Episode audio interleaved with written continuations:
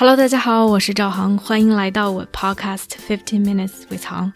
作为一名专业的人生教练，我专注于个人成长、内在探索。如果你对自己和他人充满好奇，想更深刻的了解自己，并通过行动创造属于自己的自由生活，那么我们一起踏上这个神奇的旅程吧。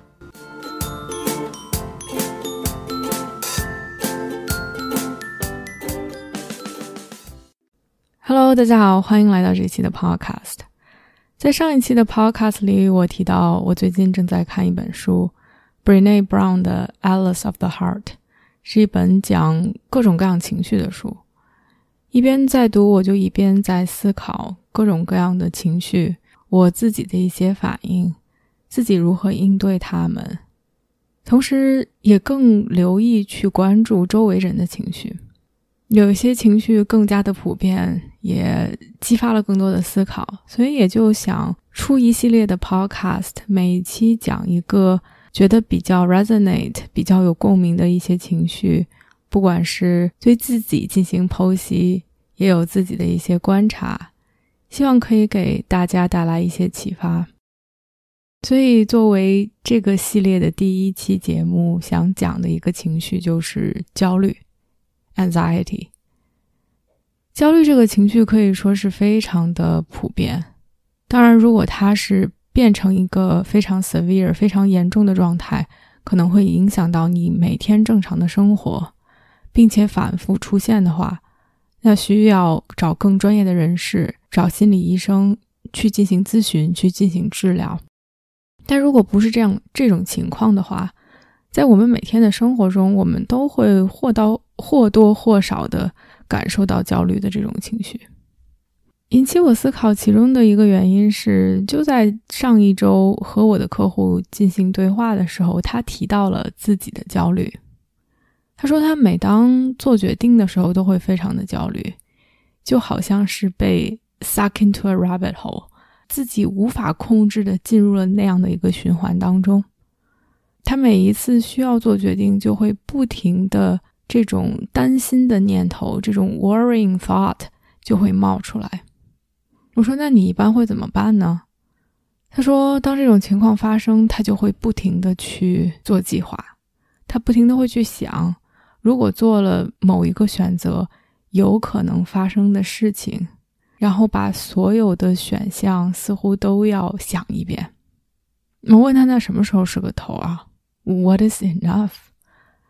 他说：“是啊，没有头。理智上知道所有的这些似乎都没有任何的用处，没有任何的实际用处，因为我们根本就不知道，当我们做了某一个决定会发生什么。但是自己就是不可控的去做 Plan A、B、C、D。而所谓的头，就是指到自己已经无法再去思考。”觉得自己已经 exhausted，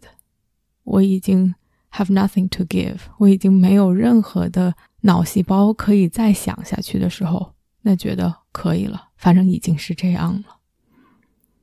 觉得既浪费时间又浪费精力，但是 somehow 却是一个很 comforting、很舒服的这样一个过程。舒服是在于这个过程，哪怕没有实际上的作用。但是它缓解了焦虑，而似乎自己并不知道除此之外还有什么可以去缓解焦虑的办法，所以自己的非常的 knee jerk reaction 就是膝跳反射的这样的一种惯常的做法，就是去做计划，把所有的东西都计划出来，焦虑得到了一定的缓解，但自己消耗了时间，消耗了精力。也并不是一个舒服的过程。我说，听上去好像这是一个你无法控制的事情，因为焦虑的情绪一上来，it becomes predictable，就会发生你刚才描述的一系列的事情，你没有办法去做任何的改变。他说：“对，起码这是我的感觉，好像所有的一切都不受控。”我当时去 challenge 他：“Is that true？” 这真的是真的吗？我们真的就不能去控制任何的东西吗？当某一个情绪上来，我们无法控制我们当时的身体的反应，我们情绪带给我们的一些 mental reaction。比如，有的人可能会觉得浑身发热，会出汗，会觉得很躁动，或者会觉得很不安。这些我们都没有办法控制，但我们可以控制的是 how we react to it。我们可以让这些 take control over us，让我们就进入了那样一种 rabbit hole，进入了那样一种循环中，去顺着这些担忧的想法去想。但同时，我们可以去决定去打断他们，或者不去 engage 在这样的想法中。我们可以决定去做其他的一些事情，去把自己的关注点放在其他更有利于我们的地方。或者去 take a pause，take a break，先不去想这件事情，让自己和这件事情之间产生一定的距离，这些都是我们有可能去做的一些事情。听起来非常的容易，但是 it's super hard，其实是很不容易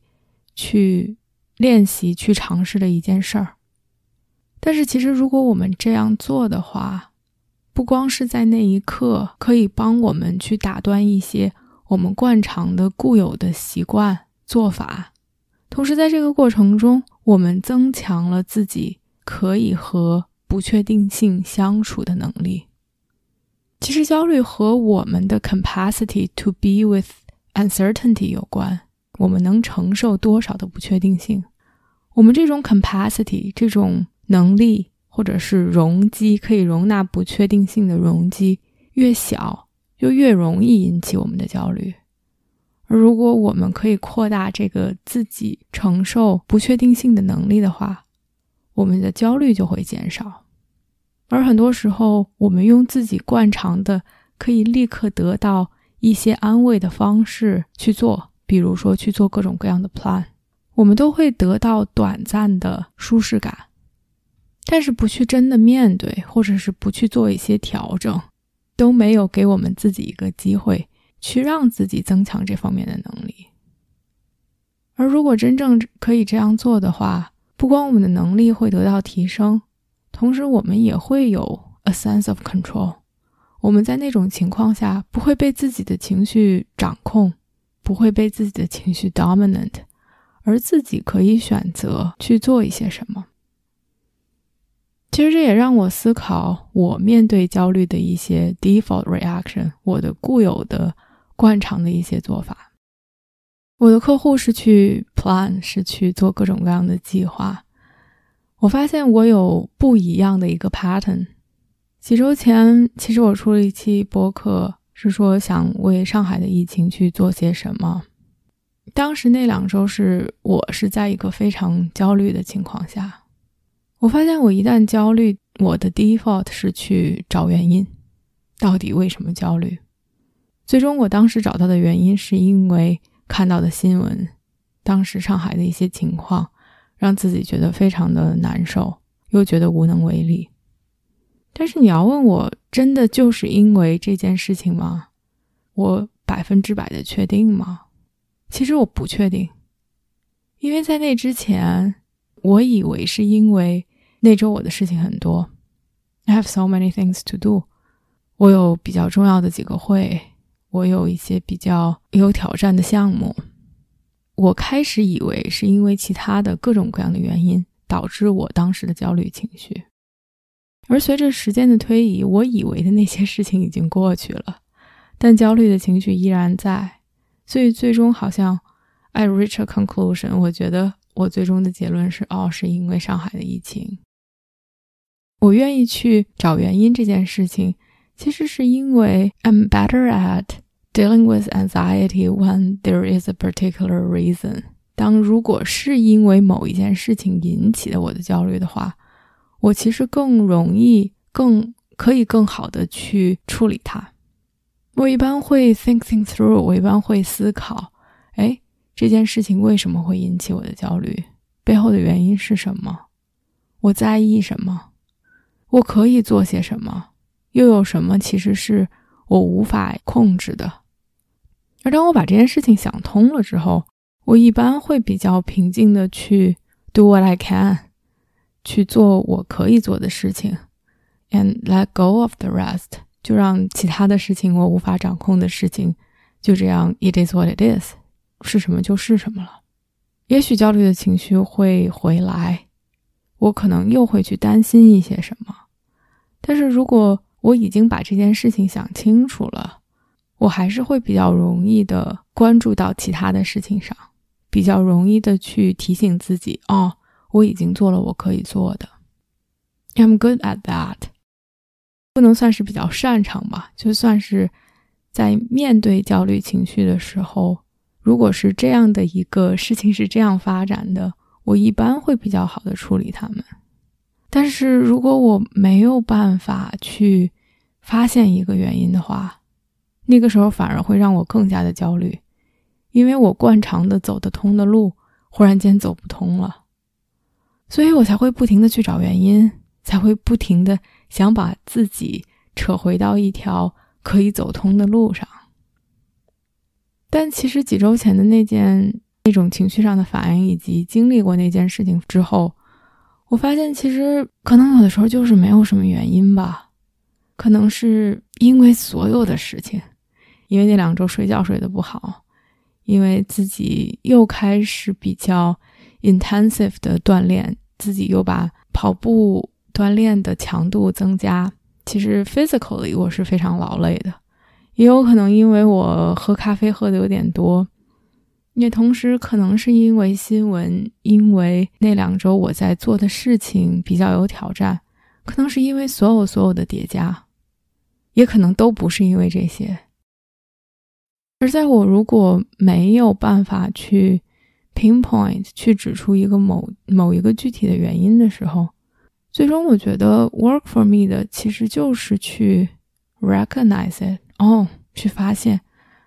这是我正在经历的。我现在有些焦虑，去 acknowledge it，去说出来，然后就让自己去感受，不用去急着 fix it，不用急着去改变它，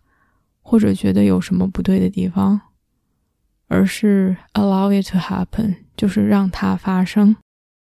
并且知道在一些小的 moment，在一些选择的节点。我可以去做让自己觉得有利的事情，这就让我想到之前听的一个 podcast，它里面是在讲另外的一种情绪，和焦虑无关，是讲 grief。被采访的这个科学家或者研究员，他在讲自己经自己的女儿被车撞死之后，他经历的非常悲伤、非常 challenging 的一段 struggle。当然，去哀悼自己爱的人的离去、去世和焦虑是非常不一样的。但其中给我比较有启发的点是说，他说在那样的一种情绪下，很容易就陷入了这种 spiral，这种螺旋式下降的这种情绪。他有的时候会发现他自己陷入了这种 what if，他会在不停的想，如果我没有做这些，或者如果我做了这些。事情会有什么不一样的结果？因为他女儿的那个车祸是他们全家和几个朋友一起 plan a trip，他们一起出去旅游，一起出去玩。他女儿想跟自己的朋友坐在一辆车上，于是朋友的妈妈开着的那辆车带着女儿以及自己的孩子在路上出了车祸。所以他当时就会想：What if？如果我没有去计划这次出行？如果我没有让女儿去坐他们的车，如果我们提前五分钟离开，如果我们拖后五分钟离开，各种各样的想法，真的就是 consume her，消耗着他的精力和能量。他意识到这件事情对于他一点帮助都没有，反而让他陷入了这种更加负面的、更加难受的情绪中。他当时的选择是说：“好。”我可以让自己去想两个 what ifs，这是我今天的一个 quota，这是我今天给自己定的一个配额，and that's it。然后他就让自己想了两个 what if，想完了之后，他就去叫停，然后去做一些其他的事情，去分散自己的精力也好，或者是说去做一些更对自己有帮助的事情也好，我觉得他的做法就简直是 brilliant，非常的有智慧。有的时候，我们可能是需要给自己一些空间，去所谓的陷入在那种情绪中多一会儿会儿，但同时也要在那个节点去选择，去知道什么是对我们有好处的。他说，在这个过程中，他后来把自己当成一个所谓的研究对象，然后去记录、去看自己在 grieving 的过程中，在这种哀悼、在悼念的这种过程中，做什么事情能让自己 feel better，觉得心情变好，同时是 supportive for her，同时是对于他来说其实是身心上更有利的，而做什么事情。哪怕当时情绪上有所缓解，但其实是对自己并没有好处的。他开始去留心这些，他开始去留意这些，而这些其实就成为了他的一个 base。他知道什么是对他有好处的，而什么不一定对他有好处。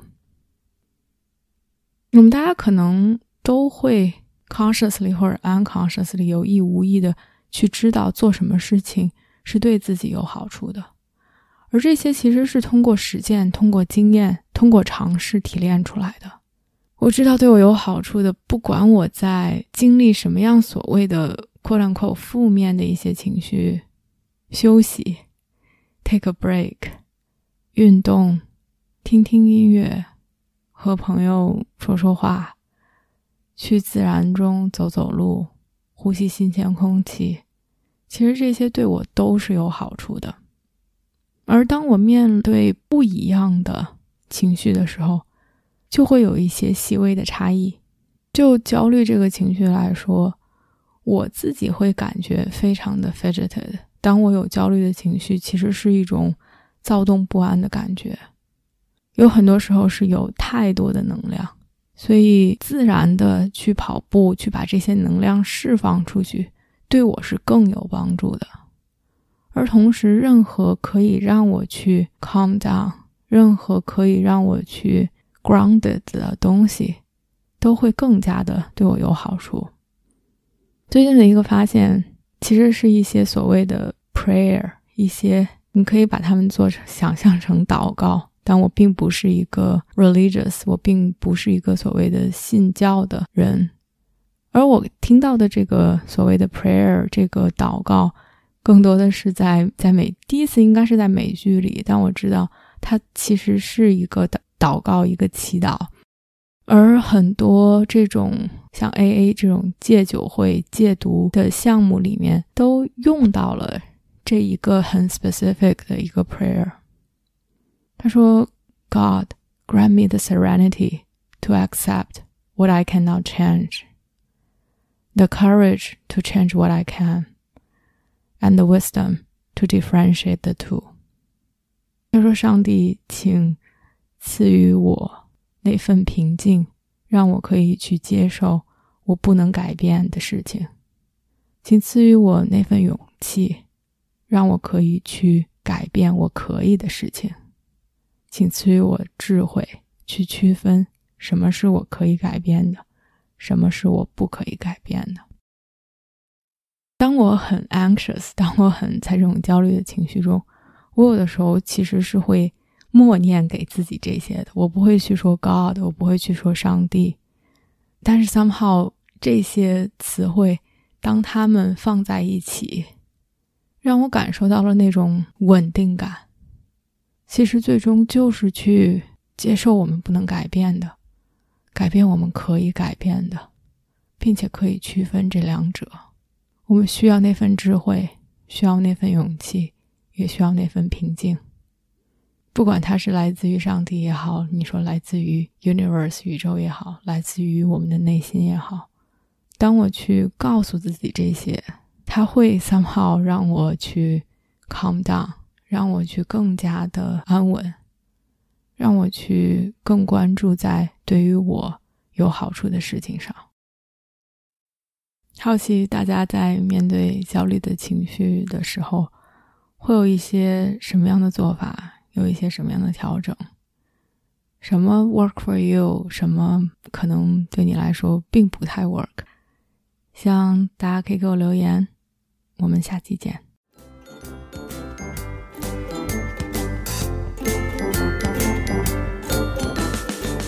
我相信每个人的智慧和力量。如果我们可以把内在的探索转化为行动，这个世界就会变成一个更美好的地方。